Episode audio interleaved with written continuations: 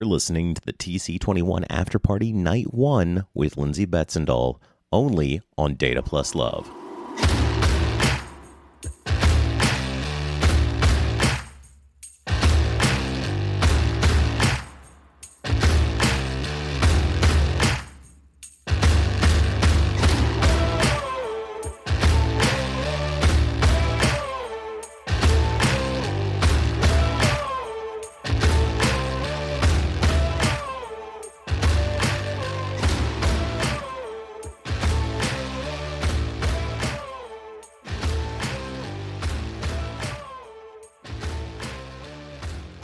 But yeah, like uh, you you are one of my my big like Tableau friends in general. I mean, you know, we talk on the phone, so like yeah, yeah, I know. But also, you're like one of my big conference friends, and I think I was telling uh, Kevin. So th- these are actually airing in reverse order from I've the order I've recorded them in. So oh I'm no, all I out didn't. sorts. I did not know that. Okay. Right. So these are airing your night one, then Kevin, and then you did, and I record them you did Kevin you just because of scheduling. That's too so this is like a sem it's assembling a movie for me and i also am referencing the days of the conference so i'm all out of sorts like tomorrow everyone listening if you're listening to this live is uh his iron his iron viz um followed by devs on stage on thursday if you're not listening to this in a timely manner then none of this is going to matter or make any sense so Right. don't worry about it but yeah oh my um, my my favorite thing was at the last conference that we were all at together, TC19. So uh, it was the day before the actual conference begins. You know, there's like the big Mhm. kickoff night and everything. And uh, for for some reason that still uh, I hope you're gonna say I- something that I actually remember because otherwise this is gonna be a horrible punchline. But go ahead. involves you. Like, look, I, I'm I'm a, I'm going to appeal to your vanity. You're in this story. Um, so uh, as for some reason, I got invited to a data leader summit that day. I do remember this. Yeah. So uh, were, were you at the data leader summit, Lindsay? No, okay, you weren't. Okay, sorry, just Mhm, checking. mhm. I didn't remember seeing you there, so I felt like I had to bring that up. Uh, so it was at the Four Seasons. At the Four Seasons. Uh, so I, I'm over there with you know a bunch of the Comcast guys. Fred Najar was over there, who I work with now. Um, a couple of people from St. Jude that I knew, but I, it eluded me completely why I was even invited to this because it's not like I was a Zen master. In fact, I think I don't think I was an ambassador yet. No, I definitely was not an ambassador yet. Um, and in fact, the only thing I was was like a tug leader and like moderately, like I was like a low tier. People knew me on Twitter. Like I had like 800 followers or something. So I'm like, okay, I'm feeling like I already feel like a fraud everywhere. I definitely feel like a fraud here. But the one upside to that was um, that evening, for some reason, I had four consecutive events back to back. And I made sticky notes on my desk at work to keep track of them all. So I had a cocktail event for the data leadership thing, which led in to the the data village kickoff, which then led to the Tableau community party at Lights, the nightclub, which then led to the post party at the Irish pub. And I saw you at all of these, um, mostly because somehow you found a way to weasel your way into the data village early. And you and I had like a rivalry going about who was going to get into the data village first, because as the data Mhm. leadership thing, we were supposed to have early access Yes. but you also are friends with everyone somehow like people like you it eludes me why I agree. I agree. like uh, there's there's some out. appeal there of some kind so some for some reason people like you and you managed to get in first so i'm waiting in line to get in the gift shop because oh yeah the Yeah, other thing i was no. bragging about they also gave me a $50 gift card Oh yeah, um, I do remember that. so right i i had to mention that too so i'm waiting in line to cash in my $50 gift card for the awesome the sweet data hoodie like the ultra soft one i still wear almost every day uh, and you somehow are like coming out already. Like, I was first in line. I was first in line. I even got like a little, I think I got a glass of champagne or something in line. And if I recall correctly, when you texted me about that you were, you know, at this thing, I was like, well, I'm first in line at the data village and look what I got. It's true. Like uh, honestly, like I I call myself a bougie fishiary all the time because my wife is bougie and I benefit from it. So she likes fancy things, and I'm just kind of "Oh, I'm fine. You know, it's like because she likes fancy things, I get fancy things. So it's like that works out well for me. Like, and also she she's a better gift giver than me in that like she she likes uh she likes fancy things, so it's easy for me to pick out stuff for her. I like things that I would never buy for myself, and she buys those for me.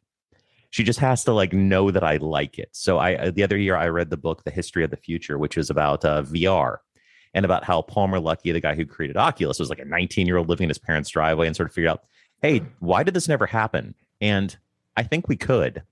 So he formed his own company, created Oculus, and I'm like, wow, this is amazing. I love this story. And it's like I'm reading the whole thing.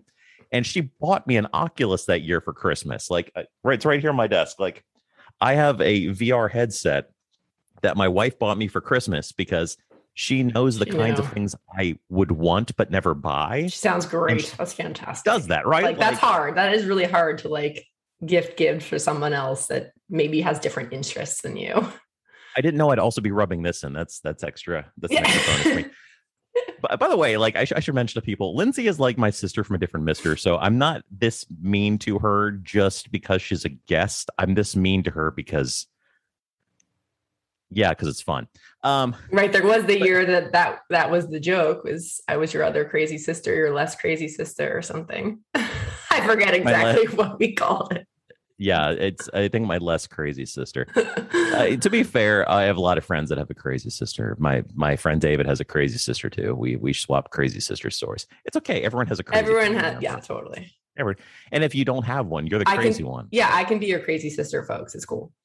Yeah, you're cra- you're less crazy sister.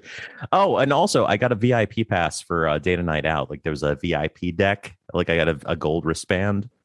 I think I texted you a picture of me wearing the wristband and smiling smugly. Hmm, it's possible, but I feel still feel like I was like first in there too. So But but to be fair, I did not end up going to the VIP deck because a data night out, which was where was it? It was at the Palms. They basically Yes. took over most of the Palms resort. that was cool. And I spent most of the night hanging out with you and like Kate uh, Schwab and Yep. David and a couple of other people. Bo was there. Yep. And it's like really to survive that kind of thing. Like, okay, you're you're clearly a type A personality, right? Yes, bit of a bit of an extrovert type A. I remember dragging you all around, being like, "Follow me this way." Yeah, very, very much like that. And I am a type B personality. People mistake that because I, you know, I can talk and I'm hosting a podcast. Like, oh, he must be like so outgoing and stuff. It's like, yeah, I mean, to a limited degree, I like to be social and stuff, but being in large crowds and stuff is like a draining experience for me. Unless I can Mm. like find people I know and sort of attach myself to something. Like for you, and I know this because I actually I inadvertently have video of you at the conference and two more than one occasion uh, although both of them involve Robert DeLong. So, oh yes, and, well, I, sure. and I'm branching, but uh, in both of them, you're in the middle of a crowd and you look incredibly happy. And I'm convinced when I'm in the middle of the crowd, I, I'm I look incredibly awkward. I don't have evidence of this, but that's how I feel. So if Oh, I I present love as it, yeah. otherwise, I don't think anyone knows that. But yeah, it's like we sort of like attach to you, and you're like, I know where everything is, and everyone's my friend, and it's like everyone just follows you. And you know, I'm like- pretty good at pretending, like whether or not they are my friend, or if I don't know where I'm going, I I enjoy uh I enjoy trying to make other people happy too. And like I think that's like I remember that that concert was so fun, and I was like, I gotta be up front by Robert DeLong, and I'm like, who can I make sure comes with me? Because I want other people to like be up front too, whether or not you wanted to be. I was like, I think I dragged Bo up there. It was with Chris I, I definitely know Matt Francis was behind you. Yes. Uh, Jesse is behind you. You've got a bunch of Jeff Plattner was there. There was a bunch of people. I was like, get up here. I was standing on the stage si- stage side, like right next to the drummer. Like I was literally like over his shoulder. So I, am actually shooting over a drummer's shoulder. Um, as as I took some video of that, and the video turns out re- turned out really good, like good 4K resolution. But yeah, it's like I'm always so impressed about how your ability to sort of connect people, and I think that's like one of the like the biggest, most generous skills people can have, because it's like you sort of recognize people uh, for like who they are and what their talents are. And it's like, oh, you'd really like so and so, or like, you know, when when you're at a celebration and you're like, uh, I know where Andy Cotgreave is somehow. Like you have an Andy Cotgreave sense, and we navigate through like. I, I don't know. Uh, I don't even know how to. Des- I don't know what the Palms looks like because I haven't seen it without twenty thousand people in it. Exactly. Right. But but you find a way to like a back room, and then you have Andy Cotgreave do magic tricks for us. like he just does that. Like I don't know if he's always ready to do that, or if it's just because you asked. Uh, yeah, it was. Well, I think he had promised me he would do it, and then we were talking, and I was like, where are you? Let's do it now. He's like, I'm over here. And I swear he gave bad directions, either that or, you know, it was late at night enough that maybe I misinterpreted the directions, but it took us a little while to get over there, but we got there. Uh, and it was pretty funny watching all these people see his magic tricks who hadn't seen them before. So I was trying to. And I'm pretty sure you like gave bad, uh, I, gave a bad response to I one did. of them. Like, it's like, how, what is this or something? And you say the wrong thing. And it's like, uh, I, yeah, I kind of like blew the whole spot up. And not that I had seen the trick before. I just was like the person who like said the completely wrong thing for a magic trick. I don't remember what it was. I see the don't know. strings, guys. Right, right. Where'd you get that Sharpie from? Did you pull that out of your sleeve? Yeah, I don't know what I said, but he was like, Lindsay. I was like, whoops. Which is Yeah, like a totally not surprising that I would like do that. So, wait, so you, you were loud and overt? Like, uh, Like saying something out of turn. Yeah, for sure. Not keeping So my mouth I- shut. I don't remember the first time I ever interacted with you on Twitter, but I was always sort of like, Hmm. you were like one of the big kids and I felt like one of the little kids. And it's like really in terms of sort of, I guess, generations of people involved in Tableau online stuff, you're really only maybe like one ahead of me. But it felt like very significant, like the gap. It's like, holy cow, she's like got her own initiatives and it's like she seems to know everybody. And it's like she's making really quality stuff. Like, yeah, it, it's like, uh, especially like when I became friends with like you and Kevin specifically, like that. That's when I was like, holy cow! Like these people are like, I, I never thought uh, you you were like minor celebrities to me. It was weird. Yeah, I mean, it was funny because in 2000, I think, you know, for folks who haven't been to a conference yet, um, the amount that can happen like one conference where you get that opportunity to meet people and interact and have some like genuine conversations and experiences or whatever, I think just catapults you like so much further. Not necessarily like in what you're saying, just in, in the sense of how much more connected you feel, how many more people you know, and then how that can propel you for the rest of the year in terms of your relationships and then growth.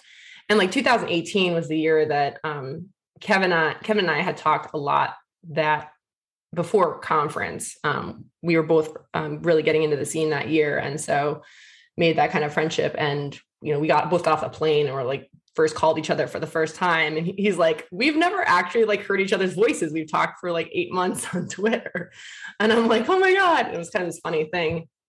And um, that was the time where we um, just met like a ton of people. Like that 2018 TC18 was just that thing, I think, for both of us. I think that's when you and I had met where we went to that dinner um, where you did Yes. sit at the little kids' table, in fact. That's true. That still hurts. I mean that that's that's a story in of itself. But uh, yeah, it's like I remember the first time we almost met at that conference. Mm. So what, what what which was your first conference that you you went to? uh, TC15. Oh wow! So you've been going uh, quite a while. So like for you, which it's like yeah. y- you had been going to the conferences the way that most people went to them for a while, and then at a certain point you began. Yes. What what conference was the one where like I hate to say like red pilled like the Matrix or whatever, but the first one where you sort of connected was that was it eighteen? Yeah. mhm. Oh wow! So you'd had several. So for me, my first conference ever was 17, which was in Vegas. That was, and this is context for people that don't know or weren't there. That was the one where the So that's the one I missed because I had just had my second son. So that was the only one I missed in the last six years. Well, aside from obviously, well, since 2015, that's the only one I missed, other than the ones that obviously haven't been virtual, that have been virtual. But yeah, Yeah, that was the one with the the shooting Yeah. where the shooter was Mhm. actually in the top story and shot across the street. Right. And when we were there, that whole area was roped off across the street. Police were there twenty four seven. And like for me, I had never been to any conference before, so I was actually going to this with a bunch of dread. I'm like, I don't know what the conference is like in the first place, but I'm anticipating I'm not really going to enjoy this very much.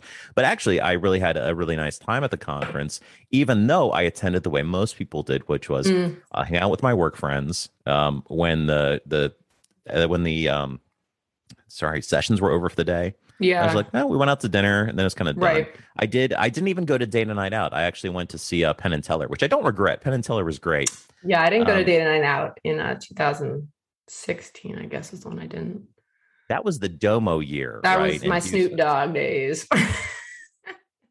Yeah. So I, I remember uh, that was David's first conference. So David's my my best buddy who um, was into Tableau before I was. He actually got trained about six months before I did. He got to go to that one, and I remember he texted me um, from the conference to say, I like red wine and Snoop Dogg now.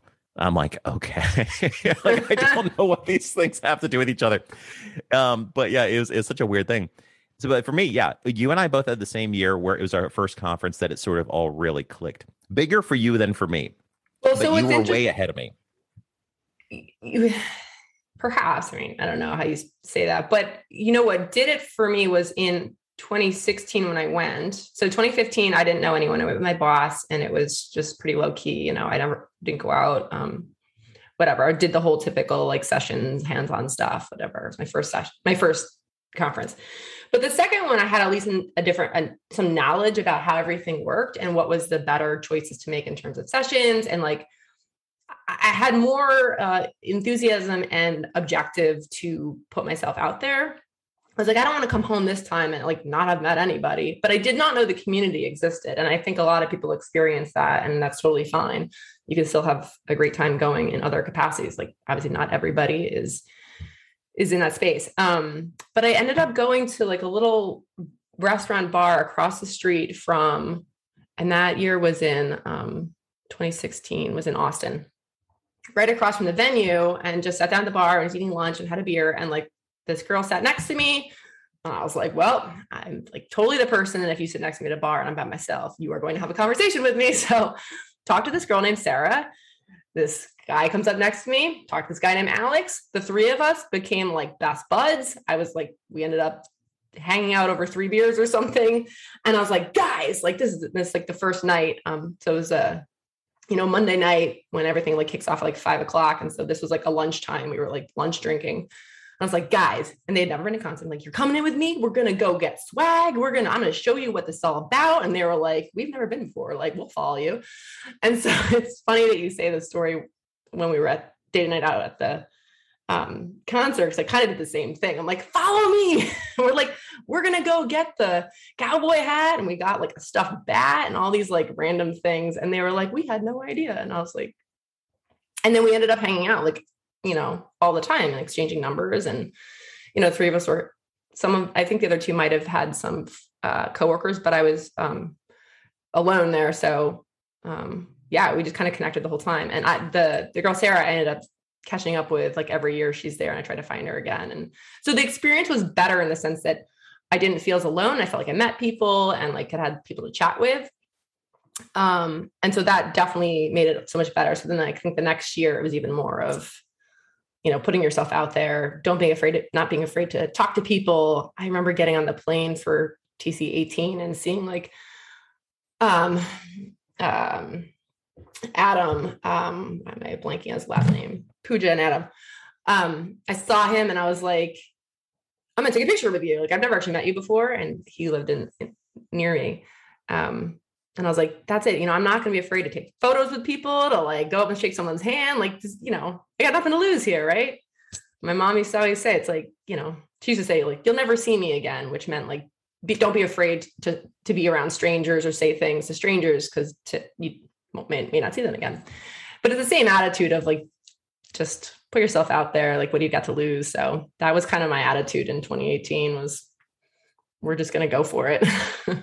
I never think of you being as being anything but bold. So it's interesting to hear wow. your like take on that because it's like, you know, like like I said, people think of me as like people say, Oh, you're an extrovert. I'm like, no, I'm not. It's like in, in the same way, I figure, well, Lindsay's bold. Like that's just her mode. But it's like the fact that you actually have some like defining principle behind that that your mom sort of you know did, yeah inspired you totally i mean some of it's natural but others it's like y'all everyone has to kind of make that choice right not be scared yeah or... and i i do remember uh, the first time i almost met you so it was at tc18 and it was the night before the conference and it was at uh, andy Cotgreave had set up a thing at world of beer like a meetup like hey meet up at this time and while I did meet Kevin and Ken there and Paul and some other people, I didn't meet you because you had like waded into a crowd to get to the bar. So there's like a hundred people, and I just see like you know tall blonde hair like in the middle of this weaving forward. And mind you, you had a broken foot too, which make, so. makes that seem like an exceptionally interesting choice. Like I'm going into just like nothing but feet stomping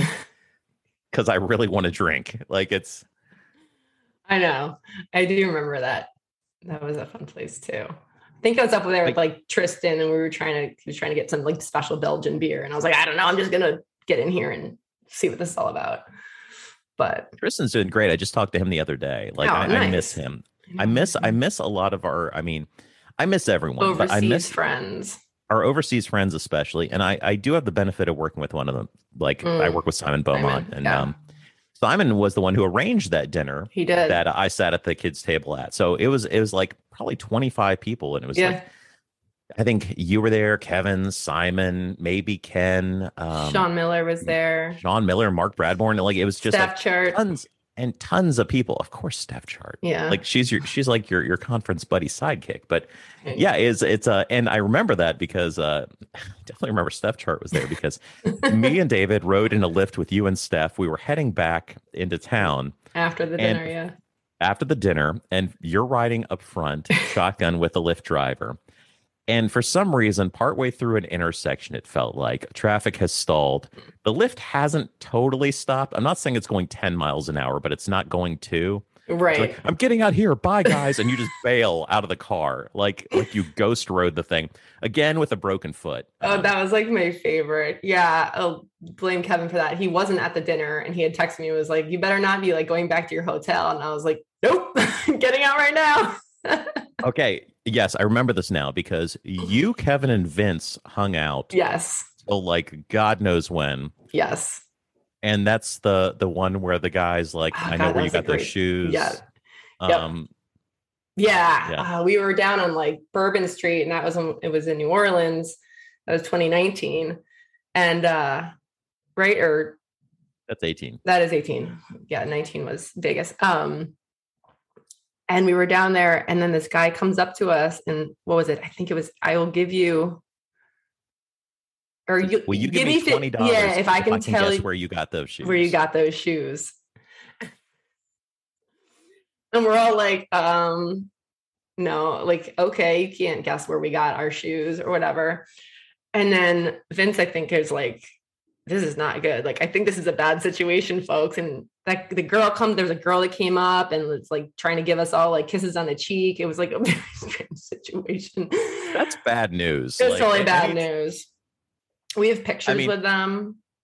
Oh yeah. No it's like I, I saw a picture of like five of you or something but it's like I- I- when i'm watching a tv show and i see like why is this strange woman suddenly giving this guy a bunch of affection like this is about to go very terribly in some way like there's no, there's no good that comes of this I don't even remember what the punchline was about like oh you got could- them right here in new orleans louisiana where you got your shoes.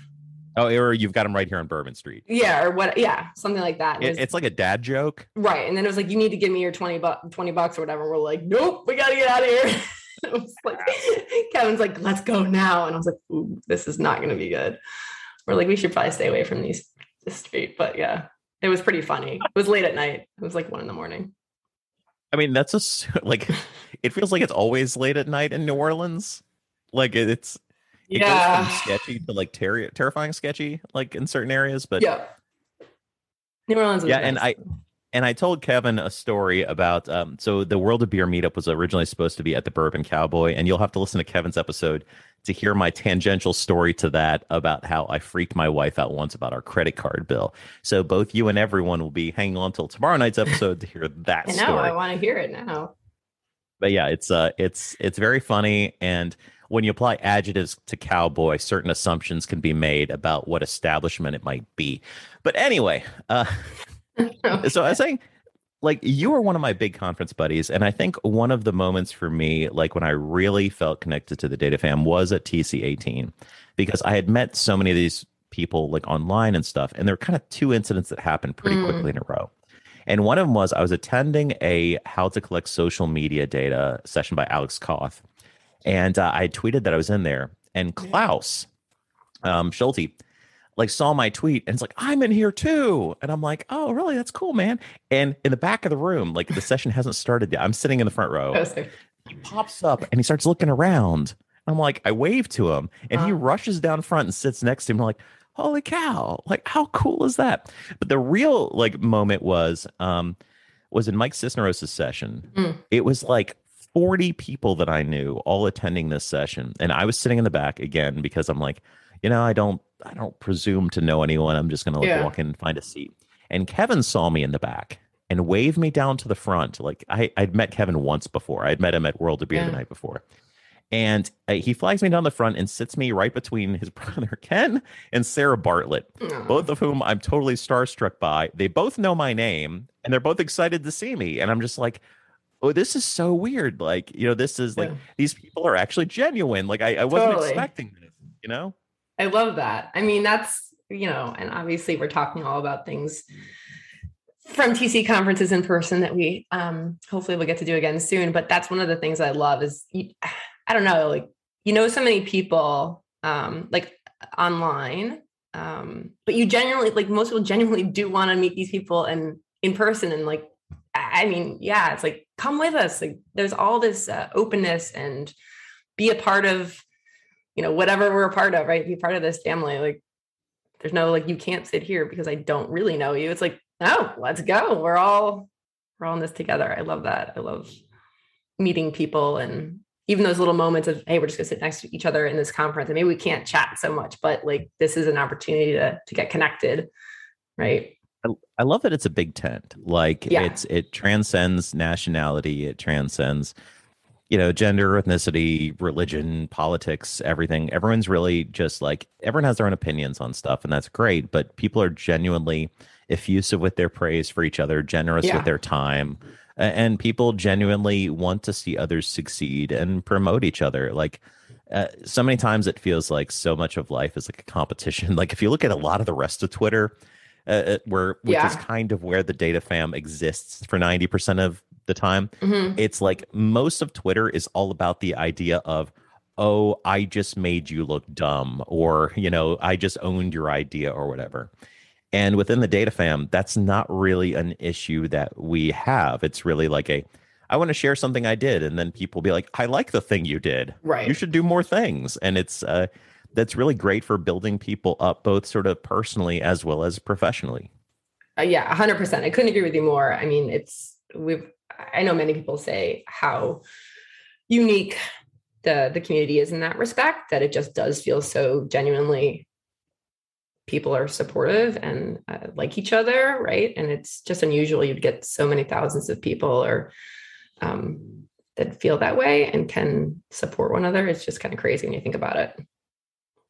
So I've got to ask you this. Um, what is your favorite part of the conference typically? Do you like um, small sessions with people you know? Are you like a Mm. speed tip person? Do you like um, Iron Viz? I mean, Fanalytics. Like, what's what's your thing that's really like a wow? Is my favorite part. Yeah, that's hard to pick one favorite. I mean, there's certainly so many great things. I think it's probably changed a bit over the years for sure. Um, I mean, granted, like let's go without saying, conference itself is really two separate. It's kind of like two things, right? One is you go there to have kind of this, uh, you know, family reunion, right? Like it's like the get together, it's the meeting of people, meeting of minds, and the, a lot of those things happen outside of the typical standard conference framework, right? Like out to dinner after hours walking in between sessions right some of that stuff um and so obviously i love all that if we're talking about like more formal conferencey stuff um you know i think obviously fanalytics has been great in the years i think maybe the last time i went it was a not as great but in general fanalytics i've really liked as the opportunity to really connect with other community folks and there have been some really great talks um, from people. I do like I like any kind of session, to be honest. Um, I tend to go to ones from the community, but that doesn't mean I don't hit up some others, um, big or small. I like the ones that are a little more either like theoretical or can give me some broader like inspiration. Um, so I haven't really gone to like things like a speed tipping, which I think are fantastic. I tend to watch those like afterward because I feel like I'm not going to retain it all um, there versus something that's a little more abstract. Um, you know, like Chantilly's design one is a good example. Not that it was abstract, but like I could just conceptualize all of her concepts and sit there and be like, these are really great. Like I can take this back, or I could utilize her framework for other folks in my organization, right? It was, I could take something away from it. So I tend to like sessions like that where I don't really have to take notes or I don't have to remember anything necessarily very detailed that I have to write down. But um and I do like them when they're people I know, but you know, they don't have to be. I mean, I'd like to see new people as well, of course. I think for me, uh, my my perspective definitely changed. Like so 17 was my first year. And there I took some of the hands-on ones. Yeah, I did, I did some of the um, like the hey learn calculations that kind of thing Yep. but i was still really new so for me I, there was a big hunger of like how do i do this Agreed. and then after you acclimate to a lot of that you realize oh well most of that stuff i can pick up on youtube or there's great Mhm. tutorial blogs and stuff like that so that stuff's available to me all the time so like by the time i came back for 18 i was like i want the stuff that gets me excited that Yeah. energizes me and makes me think um, because for me at that point the real benefit of the conference was um, I want to come back to work like fired up with Totally. new ideas and inspiration. And that's what comes from a lot of those sessions, like Chantilly's session or Mike's session, hmm as well as the relationships that you've formed and the conversations you've had. Because you know, you're talking with other people that do the same stuff you do. And uh, especially if you work in a smaller organization, you might not even have someone to talk to on a daily Right. basis or just one other person. So all of a sudden, your network has grown dramatically for one week and you've got other people that empathize empathize with your your issues that sort of understand some of the complexities you know sometimes they deal with difficult users that you know ask the impossible or alternatively want a, an ill-suited uh, result when you could give them something better and you know it's it's it can be a therapy session at times but yeah it's I am 100% with you. Like when I think about conferences now, I'm not attending the technical sessions so much as I am the you know how to build a community or Right. have you thought about making a template or like the chantilly's was heavily template based Yep. and it's like you wouldn't have expected that when you looked at the outcomes of her stuff Right. Uh, yeah, both these- totally. Both these things were made off the Yeah. same template and you're like what I was like, whoa, who knew? Like that was pretty, that was definitely eye opening. And when she showed like the way she does exam, um, you know, she's like, I just Google whatever infographic, like uh, I think it was the earthquake infographic and how similar it looked. Like that's exactly what I do. But I don't know. Sometimes when you do things, you don't realize like you're not the only one that does it. Right. Like I'm like, well, I do the same thing. And I'm like, oh my gosh, I would have just assumed that you know she totally had this all these ideas completely uh, you know on her own. And the reality is like none of us do but um it was just very validating and very interesting to see her whole process and the template thing was like kind of mind-blowing that i wouldn't have I actually deconstructed her vizzes and thought that they were the same because they don't look the same but so it was kind of it was just cool. She's one of those big inspirations for me. And uh, my favorite session is also fanalytics um, and my fir- i've only been to two so in 18 and 19 Mhm. my first Same. one in 18 was just like a, a- am- amazing group of speakers with ma- exception of like maybe one. Um i'm saying that because you spoke. Uh but yeah i mean it's like andy kriebel vince was there. Yep. You spoke chantilly spoke. It was just like That's such a like wow it was like a powerhouse list of speakers. And like seeing you speak i never would have guessed like oh this is lindsay's first like i'm super engaged in the community conference. I don't like, even know I'm why they asked me to speak. I was like i was just so surprising. Because that was like my you- first year really being involved and i don't know who even like if johnny was just like can you speak? And i'm like why? Me? Why? Really? I think you're you're super engaged with people, and you're you you were sort of one of the fresher voices in the community, like right then. You know, it's like yeah. you see people sort of not come and go, but like there there's a moment where for a lot of people they sort Mhm. of like spike. Yeah. And sometimes people like come in and like they're really influential for a short period of time. Mhm. And then maybe they sort of scale back their involvement or just sort of flare out entirely. Like yeah I remember for a while, like Samo was like a really big, like new hot author, and everyone Mm-hmm. is really excited by his stuff. And then I think he switched over to doing other stuff and hasn't been doing much Tableau lately. Or Josh Smith for a while. Yeah. Like, I mean, he went on to be an Iron Viz co-winner, uh, but for a while, he was hugely influential in the community. And now he's doing other stuff. But it's like you see Yeah, other people that, you know, sort of continue to to grow like you so you came in you were sort of really hot at the time you you were you know both in terms of the stuff you were making but as, as well as your community building. And yeah i mean was, you were an obvious choice. Yeah it was a it was a fun and that was my first Fanalytics because i wasn't there in 17 and you know, like this i didn't even know existed um before then. And so it was really cool to um, not only be a part of some amazing speakers, but had the opportunity to kind of connect with this group of folks who had come specifically because it was Fanalytics, which is a very community driven um, section of conference, which is it happens like the, the last day, kind of um, at the very end of conference. Um, you know, I remember meeting Michelle Frayman there and her coming up, and I hadn't even met her, didn't even know her in the community. She was very new at the time. But I vividly remember her coming up afterward and being like, I loved your talk and da da da. And I was like, this is really cool. Like meeting, like I didn't feel like anybody important, but so many people came up afterward and felt very motivated by what I said. And I know Vince felt the same way. Um, he had a very motivating speak as well. And, you know, I think people really connect with that when they're they're new to the community, someone who can kind of relate to them. I talked a lot about not only my project, but just finding your tribe was kind of the the theme of my talk and just, you know, you know, getting connected and finding the people that resonate and build you up. And I think people connected with that idea of when you get involved, try to find out like who are those core first people that will help you, you know, stay the course, stay involved, you know, build up your voice or what have you. Well, I know it made an impact on me, and I, I can say I'm I'm proud to say that you are part of my tribe and that you're one of the people I can go to when I have ideas or when I want to like keep me in check. You know, sometimes you're like, like, hear me out here. Like, am I crazy for thinking this or, or something like that? It's like, it's really important to have like, you know, when you see like celebrities with the posse, like you always need like the no man in the posse. Like that's how you have longevity. Yeah. And I can count on you to be my no man if I ask you to be. Like, okay, hear me out. so so I, I appreciate I, I appreciate that from you that you you will not sugarcoat things for me if uh, if I ask for it. On the other hand, maybe maybe you'll like let me get away with stuff I don't ask. I don't know, uh, but yeah, it's like no, I I 100% agree that like you definitely have to have your tribe. You have to have you know not just like the larger engagement with people casually, right. but it's important to have like some closer friends that you can connect with, um, both personally and professionally, and say like, hey, you know, I, I really could use some advice, or can you yeah. really help me out with this?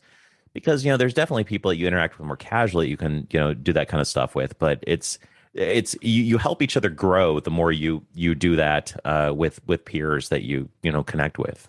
Yeah i think a lot of that you know as time goes on and the more i think you talk to people and find out the folks that both resonate for you both personally and professionally and whatever um, you gain a lot of sense of trust. And i think that's where those longer um, you know relationships can come in or just you know like you and i talking about just every now and again saying hey like how you doing? Like you know and genuinely like how are you doing? Not on twitter out in the world being like you know how people are engaging maybe more casually. And i think that you know i think that helps when you're talking about some of the longevity of folks who are in the community is they've actually built a lot of friendships over the over the years. Um i think it is easier to perhaps fizzle out or uh, lose your way if you don't have folks to kind of walk that walk with you um care pick you up when you're down right tell you it's okay if you haven't visited in months because you're like hey i'm burnout and you have friends be like that's totally fine. Like we legitimately think that's fine. Not people on twitter that are like we'll be here when you come back. And yes that's true but you know it feels good when you have um very close connections who you you know will pick you back up or you can join back in people that see you as something beyond a content creator, which is a, a phrase yeah. I actively avoid because I sort of think of it as like, you know, sort of the death of quality. But it's like as soon as people view you as just sort of a conduit for stuff, mm. like then sort of your humanity is gone as well as any of the specialness of whatever you might do. Yeah. You know, at that point, you're just another, um, another channel on their TV or another podcast on their phone, that sort of thing it's it's why it's uh, so important to just you know be real and be human, be authentic, and be like, look, you know, I, I'm a person too. I I build stuff. Sometimes my stuff's serious. Sometimes it's not. You know. Uh, sometimes I pour my my. You you see the personality on the page when people sure. make some stuff and other stuff. You're intentionally holding back the personality. You know, it's like the difference between writing a personal essay about yourself or writing a news story. It's like you shouldn't be in the news story if it's that kind of thing. But if it's a personal essay, go for it. Like, you know, go go full Hunter S. Thompson. I mean, that's one of the I certainly hope that um, you know, soon we get back to a conference in person because one of the things that I do love post conference is kind of that high you get afterward of not just the people you've met, but the things you've heard and done. And, you know, to be honest, that has been like a huge driver for me um, for like the next year. Uh, you know, when you talk about not being just a content creator, I'll admit that this year was probably one of the harder ones in terms of feeling that energy to create content. And the conference has always been um, like that fire to, you know, think about like, oh, I've got all these brilliant ideas now, and I've talked to all these people who have brilliant ideas, and um, you know, just just feeling that energy and enthusiasm for like Tableau and the product and what we do for a living and what we do for fun. Um, so I, I hope that comes back because you know you see people who you know have that right now because maybe they're new in the community or they're just naturally like always have this energy which is great but i'll say personally for someone like me who's um, been doing it for many years you know that really just always helps me out like just feeling just more motivated and also you know i love giving back to the community like i love writing things i like i mean i teach I teach as well. Like I, there's a great way to teach new um, students about Tableau. Um, but yeah, I'll admit it's a little tough. I just, I think I just miss people. I mean, as you said, like being such an extrovert, like I do drive a lot of energy off being around people. And maybe it's just that I'm not, not being around people makes it just a little harder for me, but I I feel you. I I am not an extrovert, and not being around people is hard for me. So not only am I not around people, but I you know I changed jobs in the past year. Yeah. It's a little over a year now, and I work remote 100 percent of the time now. Mind you, I already was in my previous job, but it wasn't permanent. Like now, mm. it's definitely an intentional choice. Which yeah. means I actually have to be intentional about seeing people. Otherwise, like I slowly start to feel, you know, down. Like yeah. it's you, you need human connection because otherwise, I'm sitting here in a house, you know, alone with cats uh, most of the day, and you know, I've got noise on in the background. But I mean, that's like turning on the radio for your dog. Like I need real human connections, and I have you know close friends that I can talk to and stuff, but I can't see them all the time. We're yeah. you know, I'm 40. We've got families and stuff, so it's it's good to have uh, other outlets for that. And I think you know you're talking about people's outputs over the past year, and you can see how like particularly as people, whether it be like personal or emotional or you know, even work based, but around sort of the whole COVID era that people have existed in for the past 18 months or 20 months or so. Yeah. Like a lot of people sort of fell off in terms of their mm-hmm. presences, mm-hmm. in terms of what they're making. And I mean, this this might be me saying too much personally, and it it might be totally wrong, but I mean, I became a Zen master this year, and I feel like part of that is because my output stayed the same or actually increased and i had yeah. the podcast going as well i think a lot of other people would have had really good shots this year mm had they had they been more active and i think maybe i wouldn't have had a shot if i hadn't been active i can't say you know it's not for me to to know or judge or anything but like uh, I and a lot of that might be imposter complex coming out in, uh, in me, which I fully admit to because I never really feel like I never feel special in any way. So it's like, oh, that thing I never I never made that an objective or anything. I just thought yeah. it was so out of my reach that I'm like, okay, I'm just going to do the stuff I like doing. And if other people like it, that that would be wonderful. But otherwise I'm still going to do it. Yeah, I know. But that but that's I mean, that's part of um, your appeal, right? Like why you're good at what you do is you do like you know your whole thing do like this what you love. Like there's such a genuine um quality about both you and your personality and the content that you put out there. And i think that means a lot to people. I think i started putting a lot more of myself into my work at a certain point. Like you can see a division and i you you will hear this uh, with kevin tomorrow like I, I know I'm going to say this then too somehow. Um, uh, but at a certain point, I stopped doing Makeover Mondays, not because Makeover Monday was broken or, or wrong or anything, hmm. but because I'm like, I'm not always that interested in all of these. And if I'm going to be putting in some of this time to like, yeah. you know, do work outside of work, I want to really do something that I feel like interested in and curious about and passionate about. So I started like you know, making stuff that look less like dashboards, uh, following topics that I had to research myself and collect my own data, or even, you know, uh, just like putting, you know, editorial and personal statements on the page, which isn't the kind of stuff you'd ever do at work, but it's yeah. like, it's not a work product. It could, data viz could be anything. Yeah, that's awesome. I mean, I, and I'm I'm in a place right now trying to figure out a bit of that too, because you know I've taken a pause from just doing some public vizzing, not because um, like I want to or I don't have ideas. I have ideas, but I'm trying to think just yeah a little bit more about what is it that I want to viz more of, you know, and um, and in what kind of capacity or quality, not quality, um, style. Like as much as I think I have a bit of a style. And it's not that I'm trying to like identify one or change it. It's just that I'm just being a little bit more diligent or slow about the process than trying to like pump something out. Um, which yeah. definitely there was a time I too was doing Makeover Monday and probably putting out like two or three. This is a month or more. You know, was, actually one year I guess I did like three quarters of the Makeover Mondays, so it's probably more than that. So, but now it's like you know I, I'm I don't have goals, right? I'm not like trying to, there's no quota, right? It's when an idea is um, formulated and I have enough passion about it that I think it's going to be a good one. And, and I, I like that space now. Like that's a good space to be in, um, I think.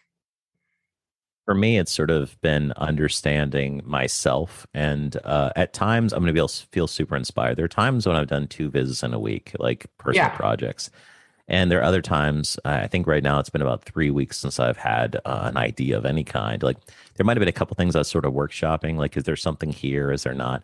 But I mean, uh, just understanding that's okay and to feel comfortable yeah. with the ambiguity because there are going to be times when you don't have any ideas and you have to sort of recognize look you've been here before yeah this isn't a reason to freak out you definitely don't need to like start feeling like oh i'm out of ideas i'm never going to make anything again right that, that's a place that's easier for me to go to. But like for me, I also sort of recognize I've got different habits that can occur around certain types of things. So sometimes I have a very small idea that probably doesn't warrant an entire like nice dashboard to it. So I think I was on a Tableau ambassador call, and I remember that Andrew Grinkler was on it, and uh, I think the Moores as well.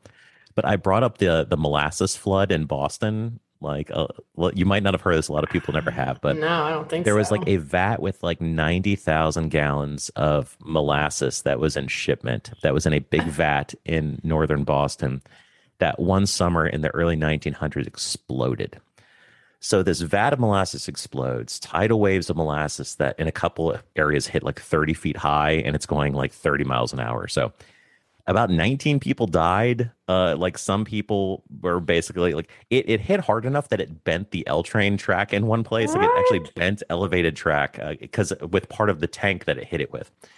Um, so I was researching this. I was so fascinated by it that I'm like, I'd like to do a viz on this, but I don't want to like, you know, because it's such a strange thing. It is. Like, That's totally. There was a molasses flood. Um, so oh I was gosh. like, how many charts can I realistically make out of this? I'm like, okay, this many gallons. How is that compared to a swimming pool? That's something. How tall is this thing? Is that as big as a house? Uh, how fast does this go? Oh like, gosh. okay, so I've got three charts.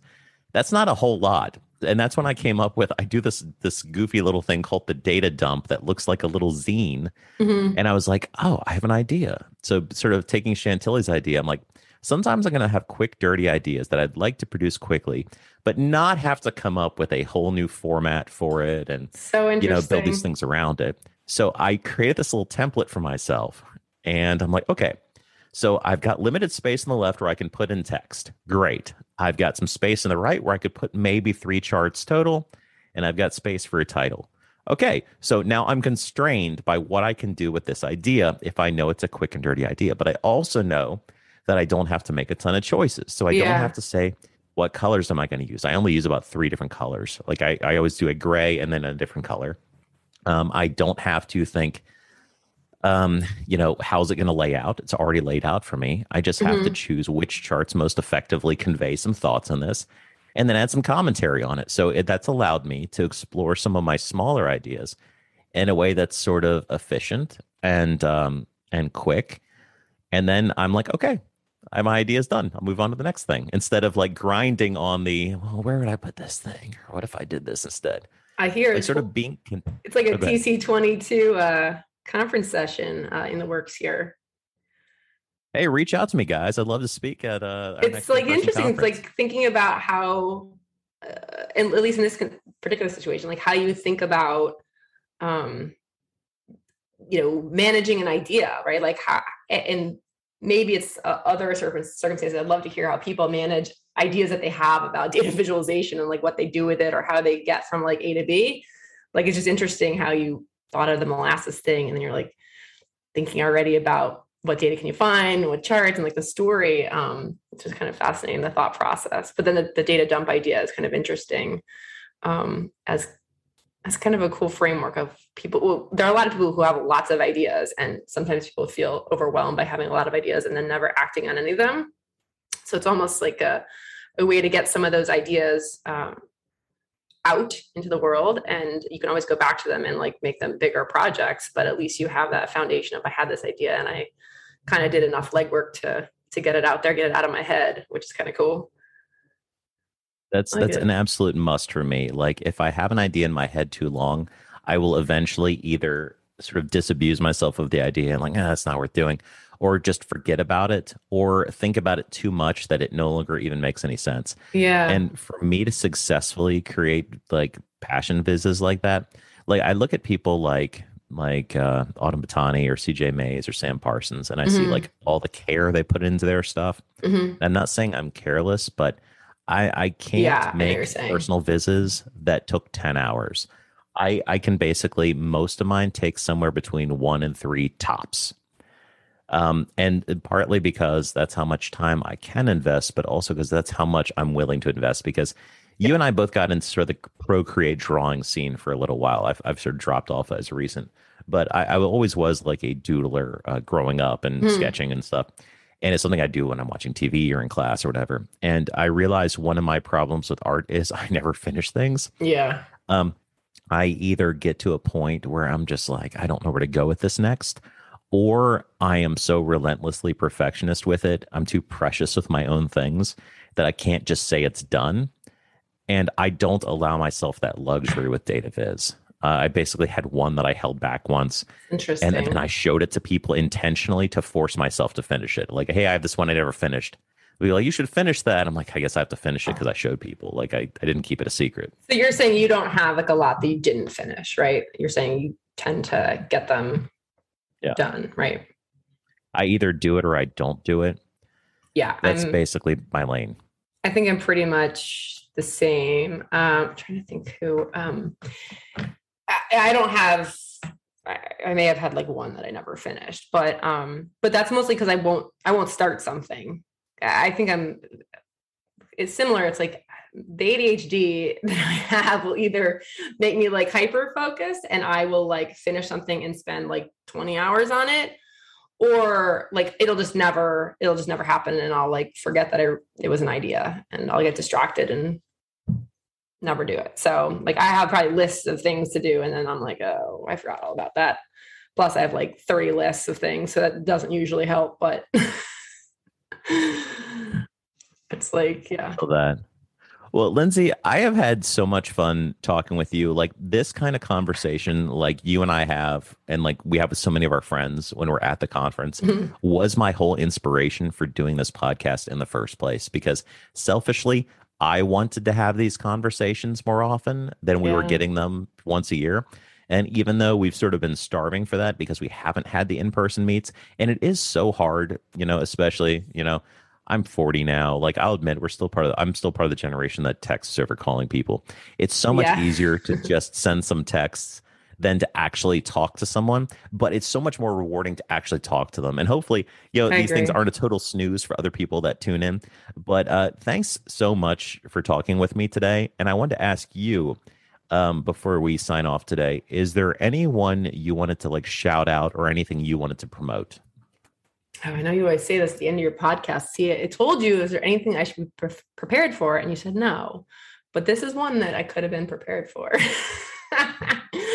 But you knew. I know I, I've listened to your podcast enough. I should have known. Um, yeah, I'm trying to think of a couple people that you know I would love to give a shout out to. Um, you know, one, you know, I got to give one to CJ Mayes, and I know you mentioned him a couple minutes ago, but he has just been very inspiring to me. Just a fantastic individual. His work is amazing, and he's kind of like a fellow uh, Figma influencer, and I, I, love what he's been doing with it. So him and I talk every now and again about um, about Figma and his work, but yeah, just super smart guy. I mean, the things he's putting together on his um, you know blog or what have you. Um, the other person is uh, maybe a lesser known perhaps or maybe not doesn't do a lot of um, visualizations but both will perkins and tim caddy are two folks working at um, um, without PwC, um, not Price Waterhouse. What am I trying to say? I don't know. Anyway, JP um, Morgan Chase. JP Morgan, God, like banks. Um, anyway, they are just also really great people. And Will is very intelligent and smart in terms of uh, Tableau techniques. And I, I, see him in different platforms in the community, both on um, a Tableau WhatsApp thread and on Twitter. And just, I think, a genuinely nice guy who's trying to do really good things for data viz in general. And, and Tim is a sweetheart and trying just awesome at trying to connect people together. And so um, those are a couple of folks. I mean, yeah, it's hard to to talk about people that have I want to mention on the fly. And then I don't really have anything to promote. I'm still trying to figure out things with Project Health Viz as I take a pause while I'm teaching and what have you. But um, yeah, hopefully there'll be more to come on my blog and my videos. I still keep planning on doing some Figma videos because it's really um, such an awesome platform to use, not just for images in, in Tableau, but also for my client work. We do a lot of prototyping. And I think it's like a fantastic tool to improve like, you know, dashboards I make. So hopefully more to come. But, you know, like I said earlier, I'm also in an okay space to take some pauses, especially this time of the year. And, you know, yeah. And the only thing I do want to say is like for conference, both virtual and in person, um, I hope these like talks putting together is that um, show others that, you know, don't be afraid to reach out. I know we're all like virtual right now, but there's brain dates, which you can actually do face it. Like you can see people, which is cool. Um, you know, and even if you're on Twitter, like there's no harm in you know reaching out texting messaging somebody and like having starting in those conversations starting those relationships. I know that can be like super hard in a virtual space but um, i'm really still enthusiastic and excited to to try to connect with folks you know as best i can so. And you know hopefully we'll be in person soon and we'll get to all all hang out and meet new folks again. So. Well, let's hope so but yeah thanks for listening everyone. Don't be shy. Reach out. Yeah. say hi Everyone's friendly. We'd love to hear from you and come back tomorrow for Kevin. Heck yeah. Thanks, Zach. Thanks, Lindsay.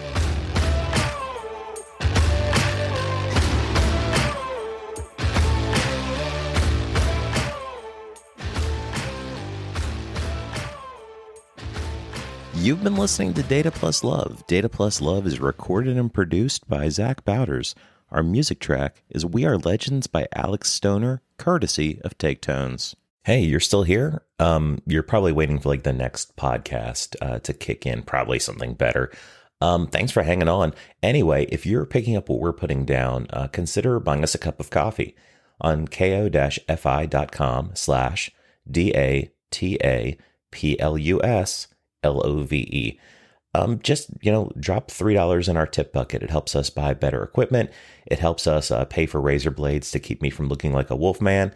And it keeps uh, mark's head looking so shiny and beautiful. Anyway thanks for listening. We'll never put anything behind a paywall. And thanks for your patronage. Have a great day